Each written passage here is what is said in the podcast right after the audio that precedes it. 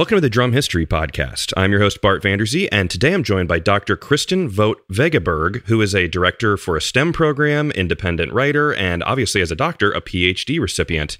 Uh, Kristen, welcome to the show. Hi, Bart. It's a good time to be here. I, I love having non drummer guests on the show because I think um, you bring a really interesting perspective. And uh, today's topic is really cool because it's the scientific reason why humans love drumming. And I know my listeners will love it because maybe we don't know why we love drums the way we do. so, all right, obviously you've got a very, uh, you know, in- impressive career here as a writer and all this stuff. And and I want to mention up front that I found this article. It's it's on Massive Science, which is massivesci.com. And interestingly enough, my brother-in-law Zach Horn sent it to me. Also, not a drummer. I think he was on a uh, like a football website, and they like link to non-football things, and boom, you came up. A lot of times, my articles pop up in the strangest of places, but that's one of the fun things about uh, the written word is you never know due to our algorithms online what's going to pop up next. You know, for all you yeah. know you're on Amazon and because you clicked on one thing, now you're being given an article about Marie Antoinette. You know, you never know what's going to happen next. Exactly. All right, jumping in here. Why don't we start at the top and go back as far as we can and you can kind of just tell us why do we love drums the way that we do?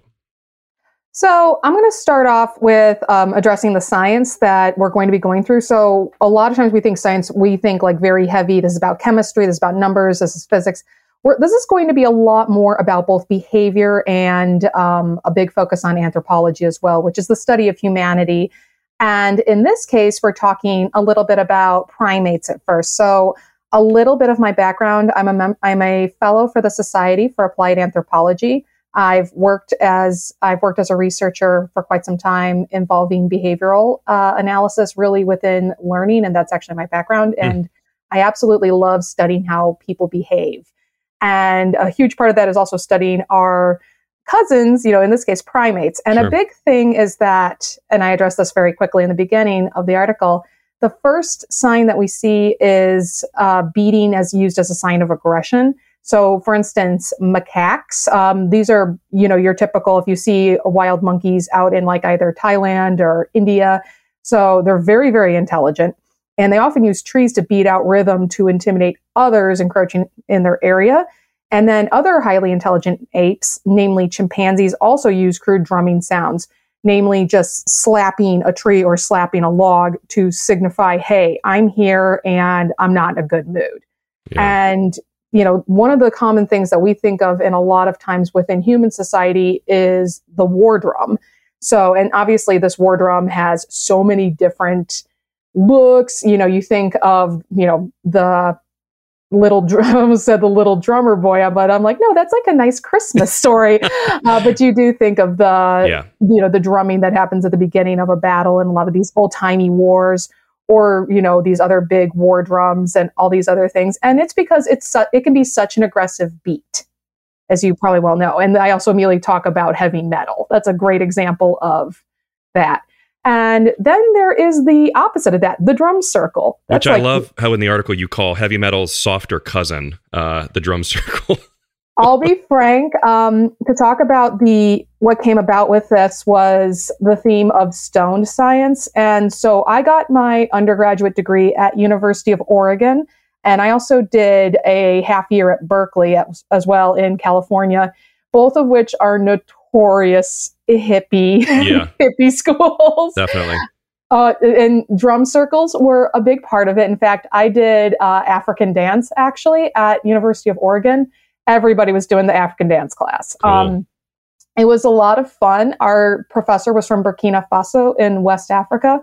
And instead of having recorded music play for us while we danced, we actually had a series of drummers the head drummer was from Mali in West Africa. And I talk a little bit about drums, namely the djembe from Mali.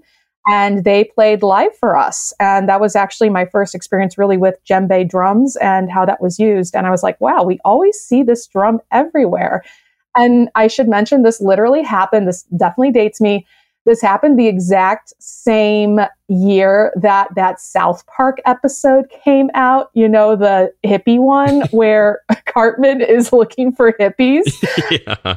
And he's just like, oh, too many hippies. Gonna start a drum circle. That's Jackson. hysterical. It's true. he's like, they let a whole bunch get in there and it became like a mile wide drum circle. but now we'll know the science behind why that happens, right? yeah. I did an episode with Dr. Edward Large, which was about how primates and all these animals use rhythm, and it was really interesting. People can check that out before. It's so long ago, I feel like I've forgotten more than I uh, can remember. But that science of of it's just kind of like I love how it's inherent. I mean, it is literally there's something about drums and rhythm that it we're we're hardwired to just be, I guess you could say, scared of it with the war drum sounds, to be intimidated by it to be kind of curious about it, to be um, drawn in to try it, to hit things. It's just that's so fascinating that it's it's just in us. I mean, obviously, some people are born to play the piano and they're born to play guitar. You know, they love it, but percussion, it's just so like it's the original instrument. Mm-hmm.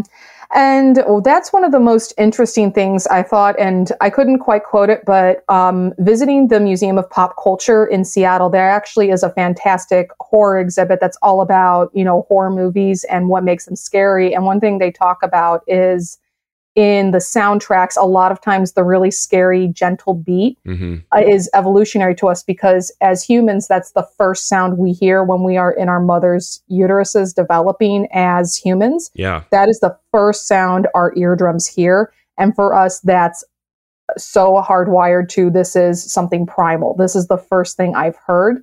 And so that's why a lot of times a gentle drum can be very soothing, but a very aggressive drum is going to make you scared. And yeah. yeah, I'm like, I wish I could find that article. It turns that.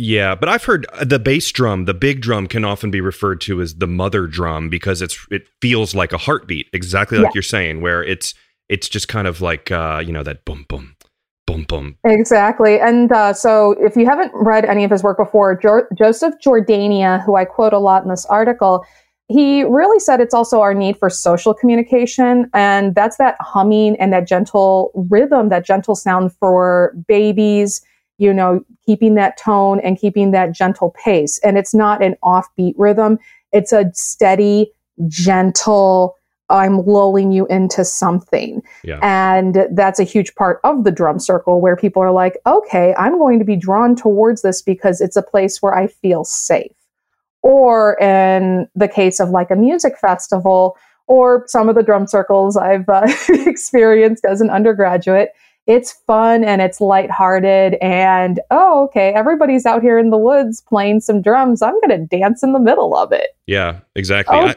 I had my uh, music festival days when i was younger where it's like you know it's all some iteration of the grateful dead and like people following them around and then a bunch of other bands. But now, okay, this is kind of a as a drummer, I'll say this. There's something it's more pleasurable, I think, if you're a part of it, even if you're dancing, if you're playing and if you're performing versus maybe if you're walking by and you can go that doesn't sound that good. But the second you start um being included in it and playing it, things sound better and you feel more involved. And I'm really thinking about I was just watching this documentary on HBO about Woodstock 99, um, which was really fascinating and just at how awful that event turned out with people being like uh, overheated, people dying, and just trashing riots.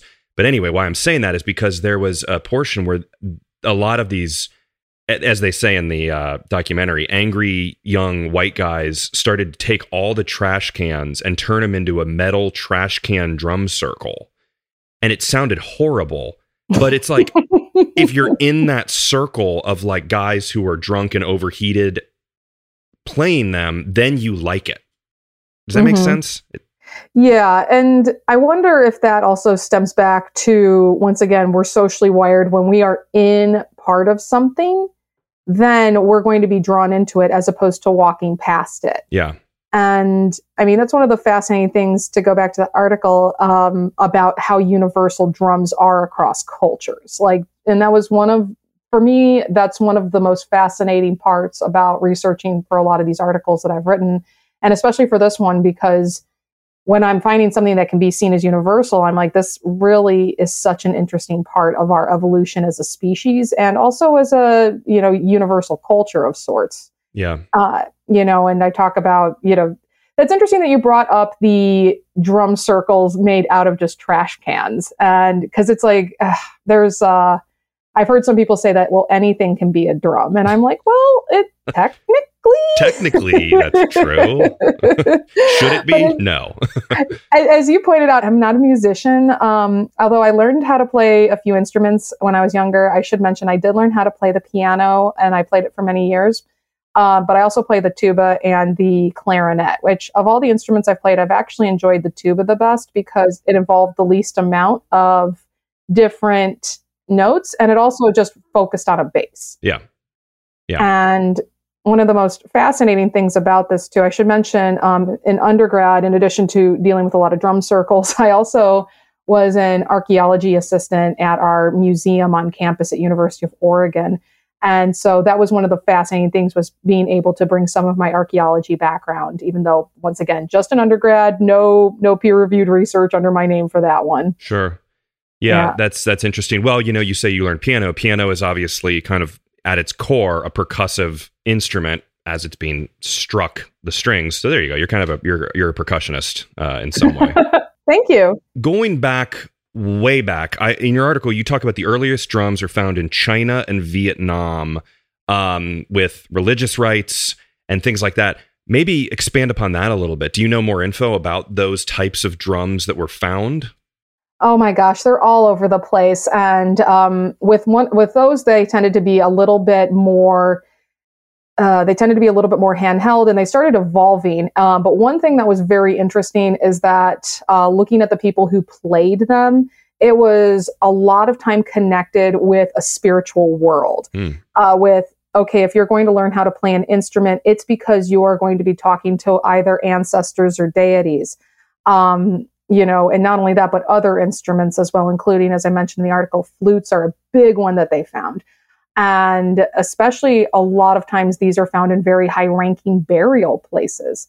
And some of the arguments also there that scientists have had is that these individuals had the time and the resources to learn how to really play the instruments, not just a, a spontaneous drum circle, but they're getting the instrument to talk and give, uh, make rhythm so that they're able to communicate with a different spirit.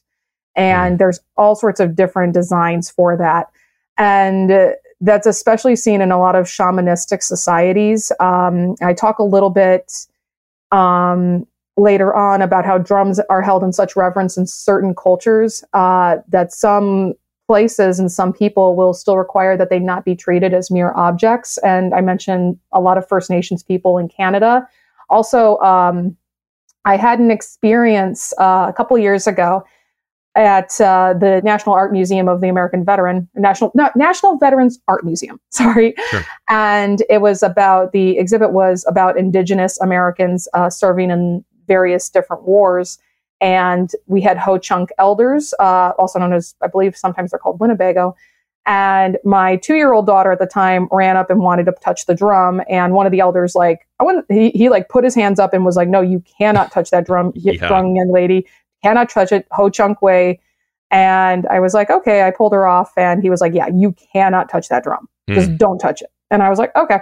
Mm, but th- that that's how much reverence is found because it's seen, at least how he explained this to me, because I was like, this is just my experience with it. But it was held in such reverence that, you know, the human hand cannot touch it because it is speaking the voice of something that is beyond human.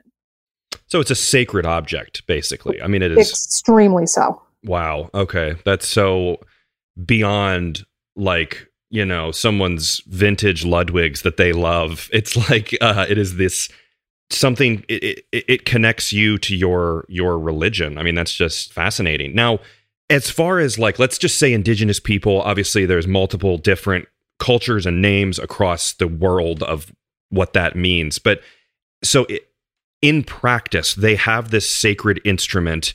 They are then performing. Would then people be like dancing to it? Would they be praying to it? What would be happening while the drum is being performed? Uh, in addition to that sound, just to kind of go with the sacredness of it, what else is happening? I mean, it really depends. I mean, uh, across the Americas, I mean, there are hundreds of different First Nations tribes who do drumming for different things. So I really can't answer that because okay. you say one and there's going to be hundreds who do different things. Okay. And so in some places, in this case, it was uh, when I was at when I was viewing the Ho Chunk elders. It was uh, four older gentlemen. All of them were war veterans. I should mention uh, there were two Vietnam veterans uh, and two guys who had served in the army during the Gulf War. Um, so they had to be elders, uh, they had to be male, and they had to be veterans. And so they played it. And uh, the first round, we just had to sit and listen. And in the second round, all the elders um, walked around and uh, basically were able to do a small dance. Um, and so each time it's different. It depends on what happens. And that's just one small, I really cannot emphasize okay. this enough. That was one small experience.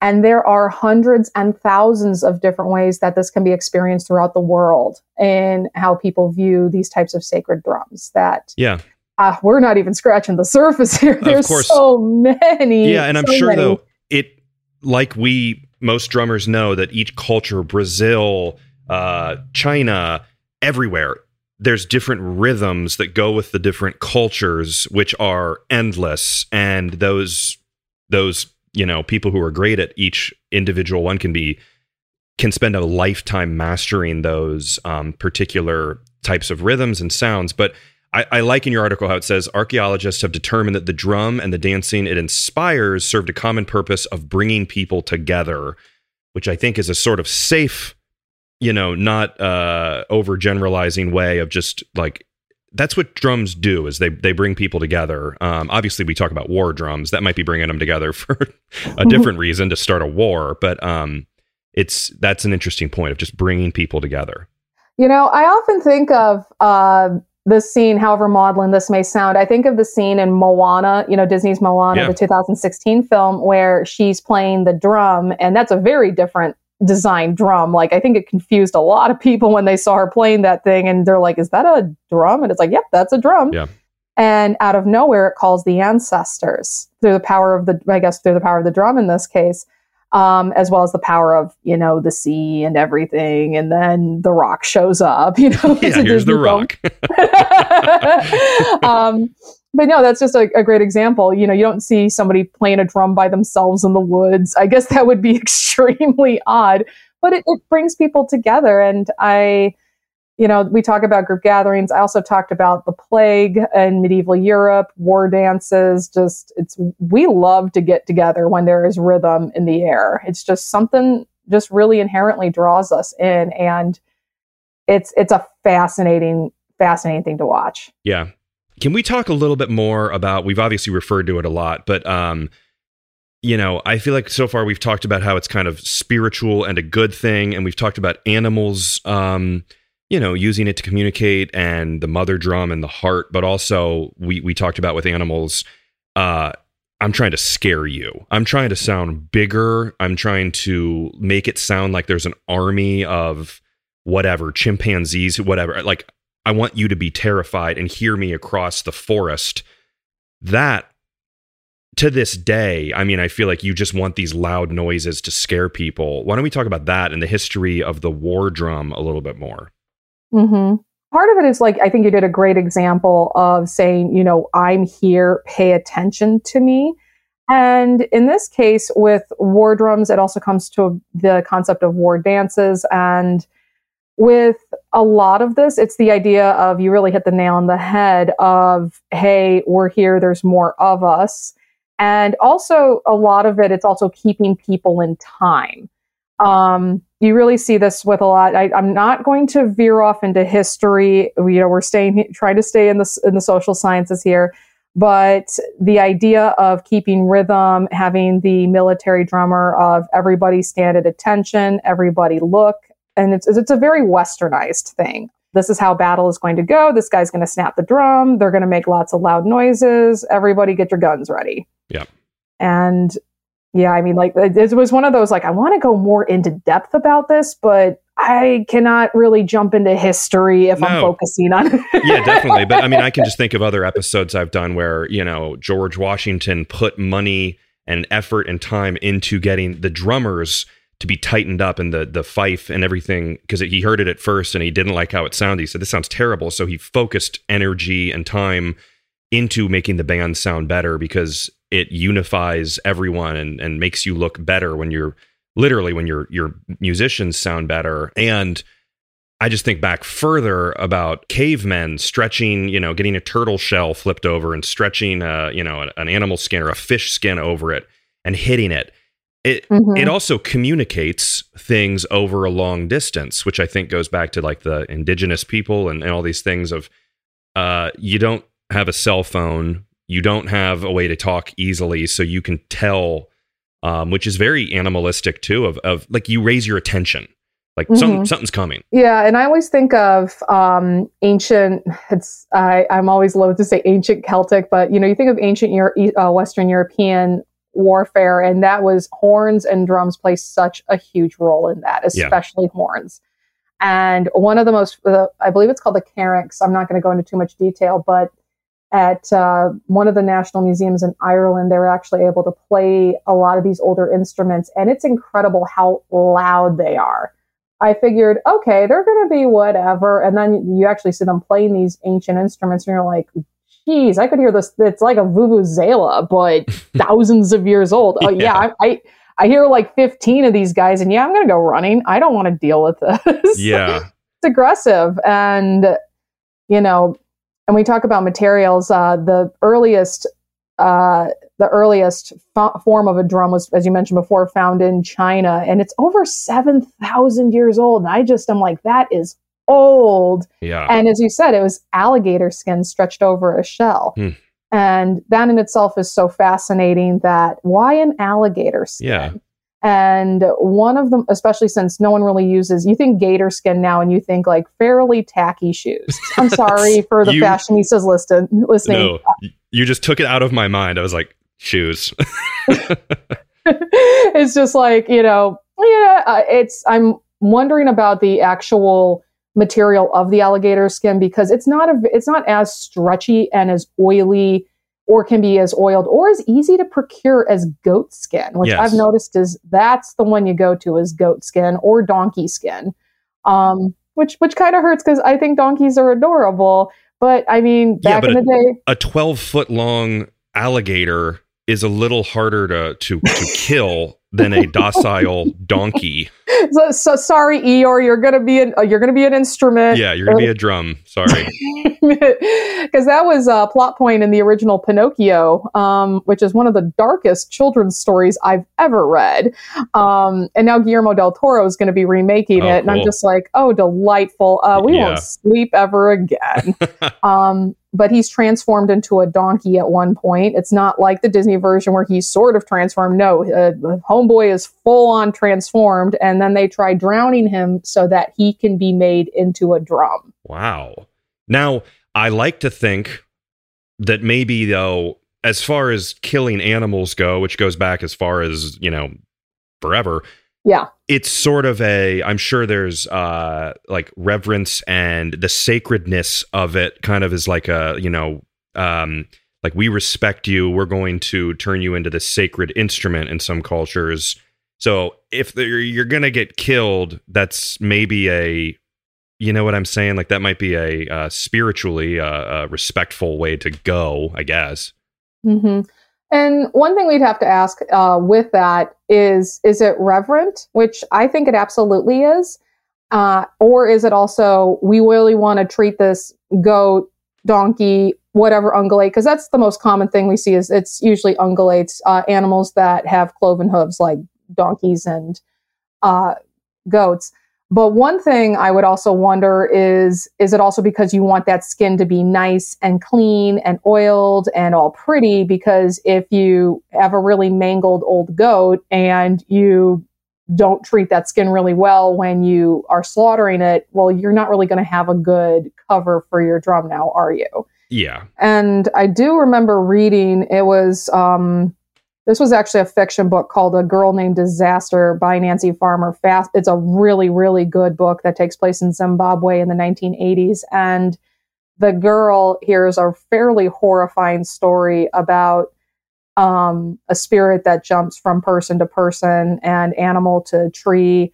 And at one point, the spirit ends up in the body of the king's youngest wife. And the king's wife is saying all these things. And the king in an act in an act of abject horror has the youngest wife murdered killed and then has her skin turned into a drum which is then played wow and then the drum begins to scream and scream until everybody goes crazy and the kingdom is crushed by itself I, and like and I remember thinking like can human skin and I was like okay let's focus on this article I don't want to go down that road yeah. uh, human skin drums oh, welcome to my world though where you start to go one way and then you're like no no no no no we're not talking about that human skin drum topic I mean, maybe that, I don't know if you've done that. Maybe that might be a good Halloween episode to do someday. Uh, but um, we have to. I've in another place I've read about having human skin bound books, but that's the most I've read. It's I don't wow. think they do it with drum. I don't want to study the dermis on what it could be used for. It was just like, you know what, we'll stick with these certain types of animals that have been used.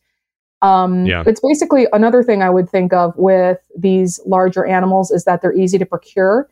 Uh, they're domesticated. So, I mean, yes, we got some uh, wild alligators from 7,000 years ago, but by the time most ma- most drums, as you well know, are produced, it's because we have a large amount of domesticated animals that are going to be slaughtered and we'll probably use their meat for eating and use their bones for other things. And then, hey, we got a nice uh, goat skin. Yeah. In fact, I've got a couple of friends who are actually goat farmers, and that's actually something they still sell after they slaughter the goats. They're like, okay, we have meat and we also have goat skin available, but they don't, uh, as far as I know, it's just sold with just the fur not her hair technically. I I don't think they've actually like tanned it. Be like, okay, here's it's a drumming time. Yeah, no, the um, that's very uh like use every bit of the animal um kind of you know uh stuff and and i plan on doing i've been working on it for a while we've literally it's sometimes phone tag with booking shows takes will go on for a year but i've got an episode in the works about making the calf skin and the goat skin heads. And I've seen, I've done a little research on the tanning process, which is really a um, a pretty unpleasant process um, that can include uh, brains. I had someone send me in a mm-hmm. message that we were talking about it where there was a saying, and I'm probably going to get it wrong. I should have his name, but it's it's buried in there. It's uh, I think he said that uh, there's a saying where it's like the animal doesn't have enough brains to tan its own hide. Um, yep. And there's a really interesting thing that I found where it was a, about a job that uh, I, I, be, I believe like like like poor poor poor widows or paupers. These women in like medieval times would walk around and get paid like you know a, 50 cents a day to pick up uh, I believe it was like dog poop and and just waste from animals and take it back to the tannery because they would use that in the process to break it down um, which you know that's a pretty rough job but uh and the smell and just all this stuff. So it's not a pleasant process. Yeah you're making me wish i had included a little bit on the chemistry of that because there is reason why um the tannins and other chemicals in that have such a good effect on preserving the hides. And there's also a social aspect to it. You actually nailed it. And it was a really common thing in the medieval world where tanning was so necessary. Uh, not i mean drums, I think, were a very minuscule part of that because sure. everybody needed tanning. But a little side story was, you know, William the Conqueror, who eventually took over England, he was the illegitimate son of a tanner's daughter and a lord. Hmm. And one of the ways that an invading village uh, decided to really insult him was throw out, as you mentioned, you know, dung and offal and all these bloody animal hides while screaming plenty of work for the tanner's son. Huh. Which oh, man. it's like Game of Thrones. you wonder where Mr. R. Martin got these ideas, yeah. and sure enough, uh, he blew a gasket and um, destroyed the town. I don't know whether he ended up tanning any of those hides. I think he tanned other hides, if you know what I mean. Yeah, exactly. Wow. But no, tanning has always been a gross science, material science, and but at the same time, it's such a necessary science, like making these incredible instruments that are so useful. Yeah. And it's it's one of the one of the more fascinating things about writing this article, and it's a secret thing I love when it comes to certain articles is doing market research. I, I I'm a, one of my side gigs or not side gigs, but one of my hobbies is I absolutely love shopping and I love comparing prices and materials and sizes. And one thing that really struck me, and I mentioned this in the article, is the djembe itself, which is the most common drum that you see drum circles having. And the fact that I was like, huh, all my hippie buddies who are not exactly, you know, rolling in cash, although I had plenty of you know, rich hippie friends, you know, the Trustafarians. and nice. love that. I'll never not love that term. Yeah. And I was just like, huh. So my professor from Mali, who played the drum in my dance class, his was old school. It was very clear he got it from home and it was lovingly oiled and it was it had some scratches on it, but you could tell this this thing had been around. Like this thing was it was the equivalent of having a really nice baby grand piano. Like Yeah, no sure. one else was allowed to touch it. If you looked at it funny, he gave you a dirty look. It was very, very precious to him. Yeah. And then meanwhile, I'm seeing, you know, I'm thinking of an example like Caleb from Torrance, California, dragging his djembe around that's got like stickers on it for, yeah.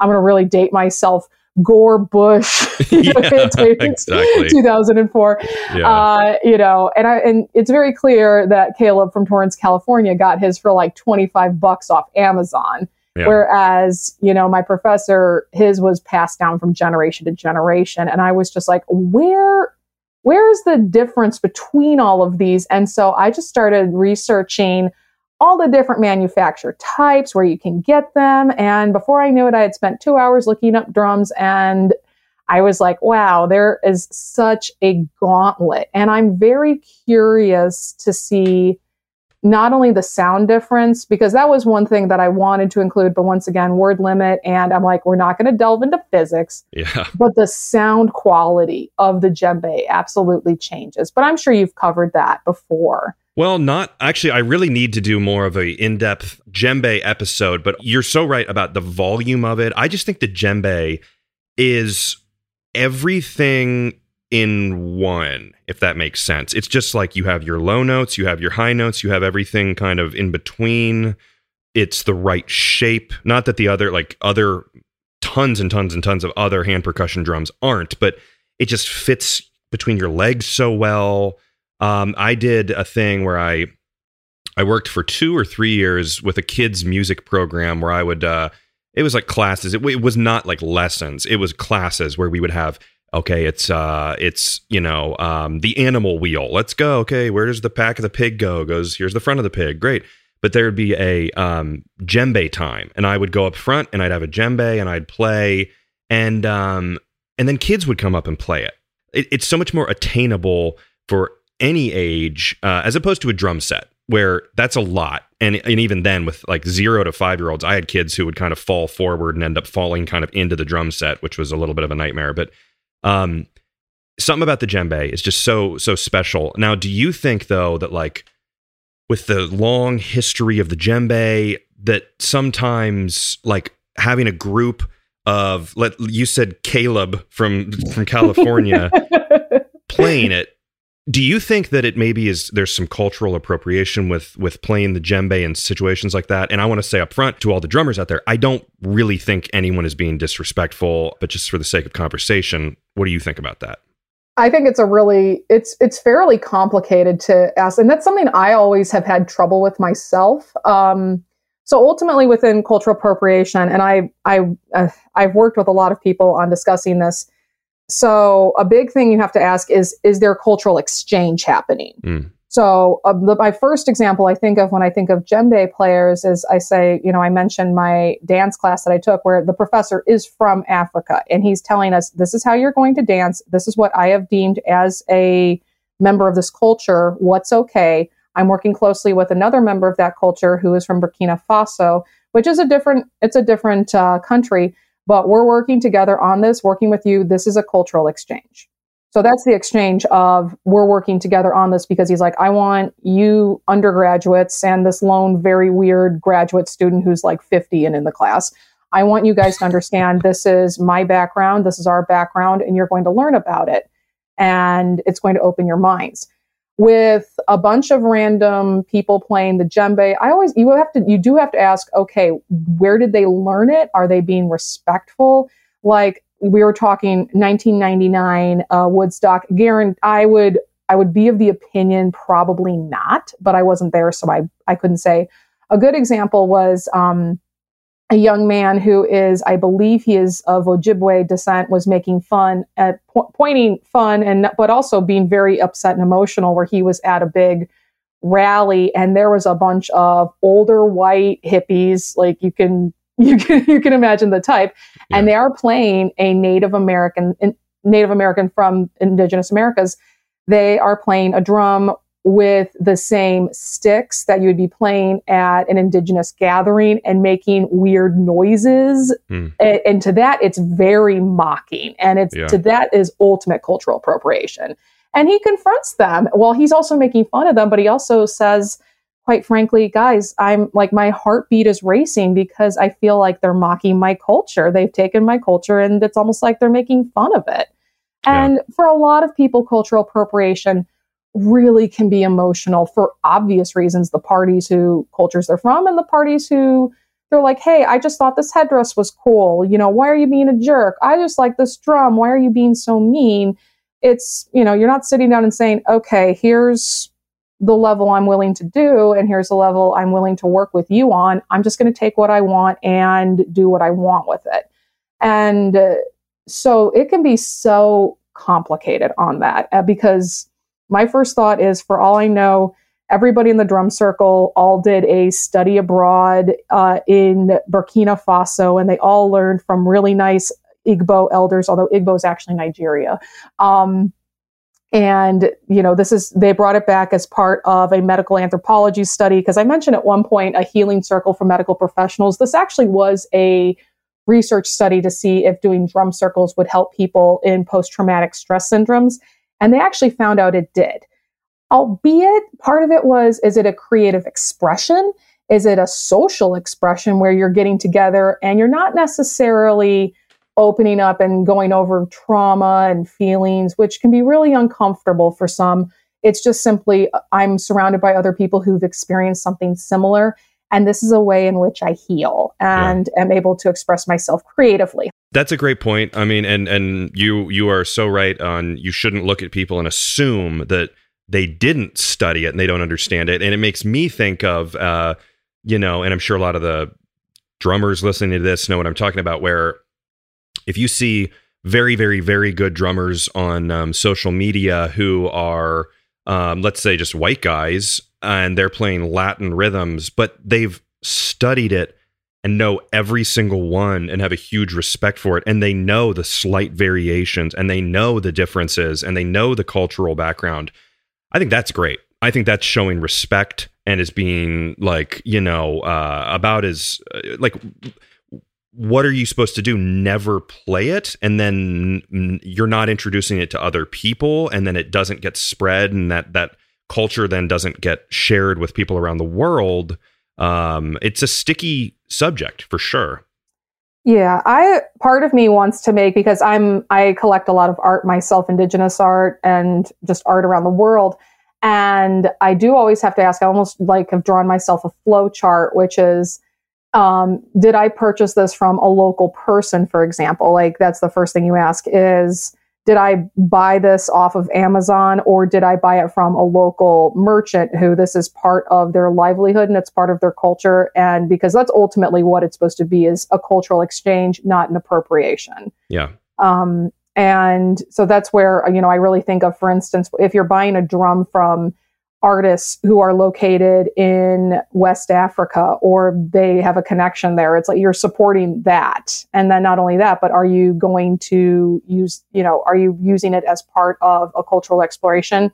Or are you just going to sit in your dorm and bang it a few times while moaning? You know, yeah, yeah, yeah. No, it's, it's ultimately it's about exchange and not appropriation for sure. Okay, great answer. Um, now you, I want to switch gears here and talk a little bit about um, just because it doesn't come up much on the show, but I liked how you talked about heavy metal drumming um, and about how the drumming, which which I don't know if you're a big like death metal fan or anything, but obviously anyone who knows anything about metal music or heavy music with the double bass drums and all that stuff knows the intensity of the drumming and that that brings this force to it. And that i think like like you were saying comes from that war drum feeling um and that's obviously on purpose um so i just think that's really neat you touched upon that but connected it to the to the um you know the drum circle which is also loud and and all this stuff but but let's be real heavy metal is typically meant to kind of amp you up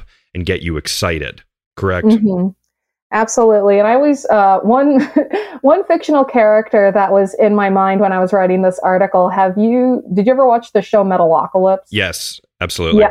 Pickles. Pickles, the drummer, was absolutely yeah. in my head the entire time because one thing that, first of all, I love his Wisconsin accent. yeah. I was just like, he just sounds like so many people I know. Yeah. And the fact that he is so tiny in comparison to the other members of the band, but he is so aggressive he is so wild and he is a redhead and you know he plays these giant drums in fact one of the metalocalypse songs i'll occasionally play when i need to just pound something out and it is extremely heavy on the drums and pickle sings in it is hatred copter yeah. first of all because the lyrics are so stupid oh, you man. know I fly a gigantic monster. I'm Captain Evil Stomper. I get to wear big black helmets, and just the drums are going wild because they're so big, but they're also so fast because yeah. you're supposed to be flying the hatred copter. Exactly. It, it's it just makes you feel the hatred. I love that you're talking about Metalocalypse as the you know the PhD, the doctor on the show.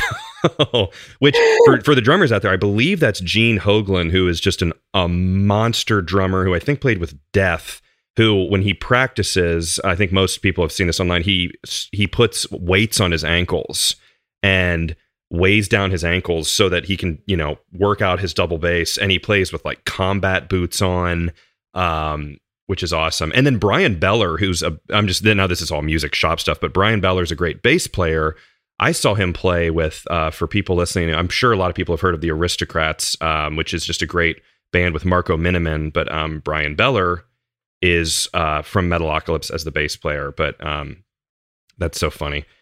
Yeah, and that's something that uh, I thought was really fascinating when watching Metalocalypse with my then boyfriend, who's now my husband. We actually that was one of the sh- we watched a lot. We watched a lot of animation together, and uh, a big thing that was noted was not only is Pickles smaller, but he's also the only one that doesn't wear combat boots. He wears uh, basically gym shoes or Keds yeah. because he needs it to be so fast. That's funny and ironic because Gene Hoglan, who's the drummer, yeah. wears combat boots. But but yeah.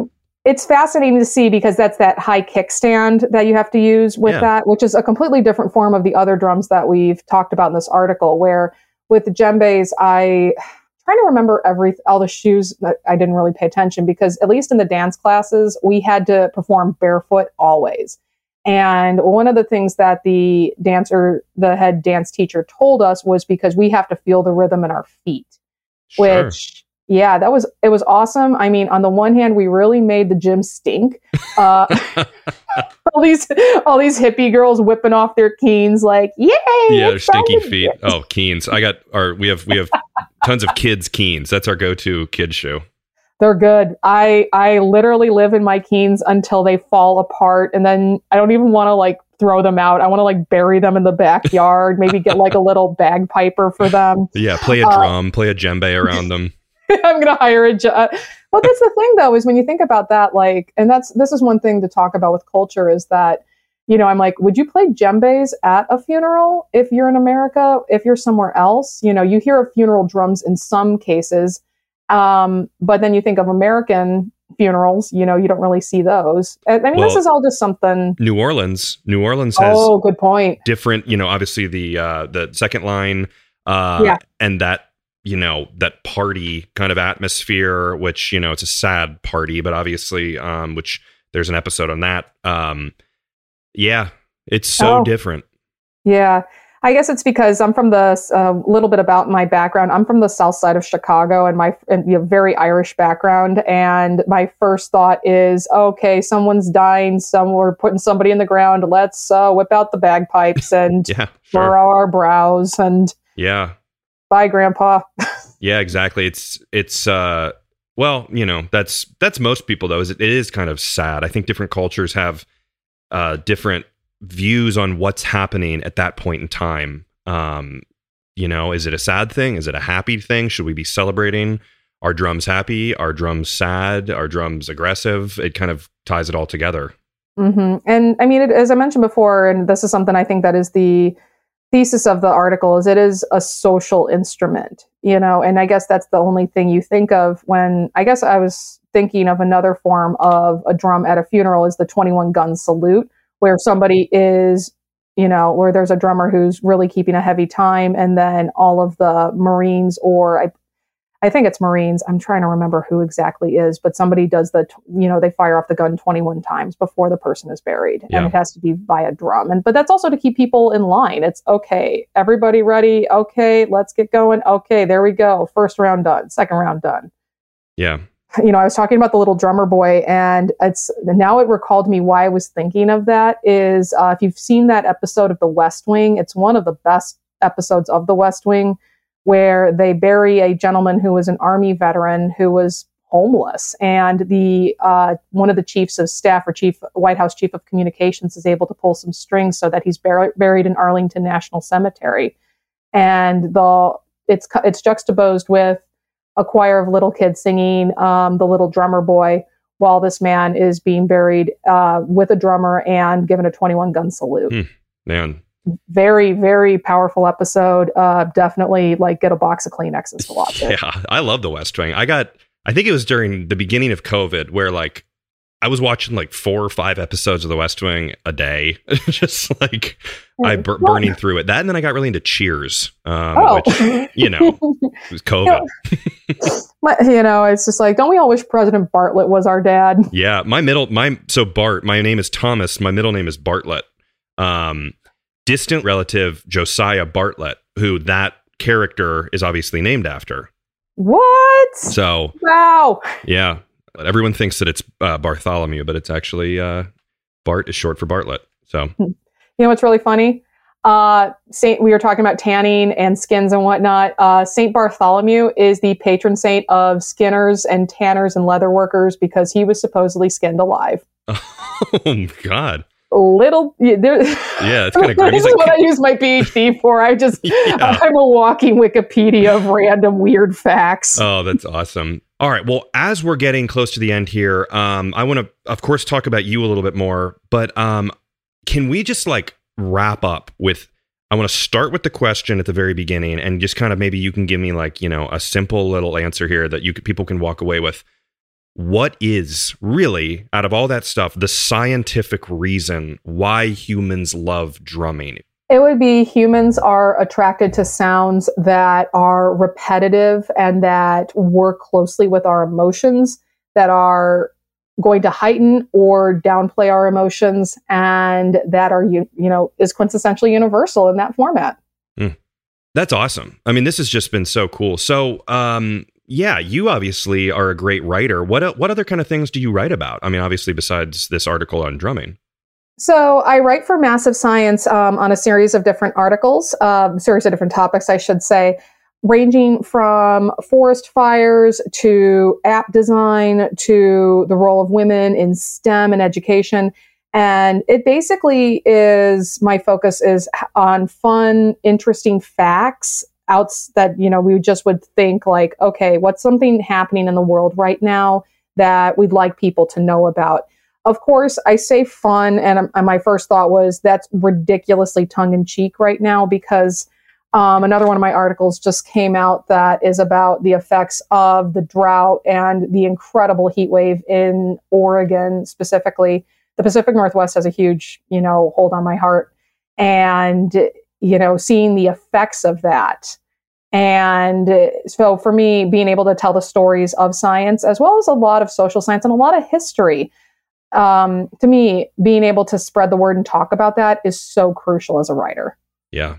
which your writing in general is very um, i mean from what i've seen and just talking to you obviously because we've been talking about metalocalypse and south park and stuff it's very you're very approachable which um, most of the like you know doctors i've had on the show are and maybe it's just because this format is a little bit looser where you're not you know doing your thesis presentation or whatever where you can have a little more fun but um, i think it's great and you've just in a in a in a virtual room full of drummers. Um, it's been fascinating, and you've really held your own. And um, we should also mention that you have a brand spanking new baby uh, as of this week, right? When was she? So today's Tuesday. He or she?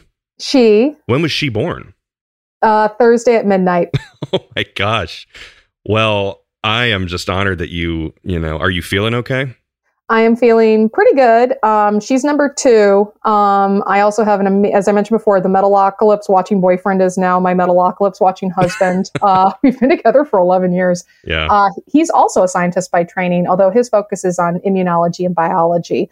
Um, and I'm actually hearing her cry in the next room. I think she, because she's like, "Who is this bald guy holding me? Why isn't he my mother?" yeah, you're not my mom. Yeah, but we're doing we're doing pretty good um, as best we can. Um, but yeah, just it's been kind of a wild ride, but nope, that's got to keep on keeping on. Yeah. Okay. Well, um, uh, real quick, I want to mention the the person who was talking to me about tanning before and told me that cool saying about uh, you know using brains and they have the, the brains for do it was Robert Sala. S A L A, mm-hmm. Robert Sala. Sorry, Robert, if I mispronounced your last name. So thanks, Robert, for we had a cool conversation about tanning. But um, Awesome. Well, Kristen, on that note, um, I think this week, everyone listening will skip the bonus episode because um, Kristen has a uh, week old baby and a four year old with a broken arm, um, which we talked about before. So I hope she feels better. That's got to be pretty confusing and rough for her. Yeah, but she's she's a tough girl, and we're gonna do this. But thank you so much, Bart. This was fabulous. If you like this podcast, find me on social media at Drum History and please share, rate, and leave a review. And let me know topics that you would like to learn about in the future. Until next time, keep on learning.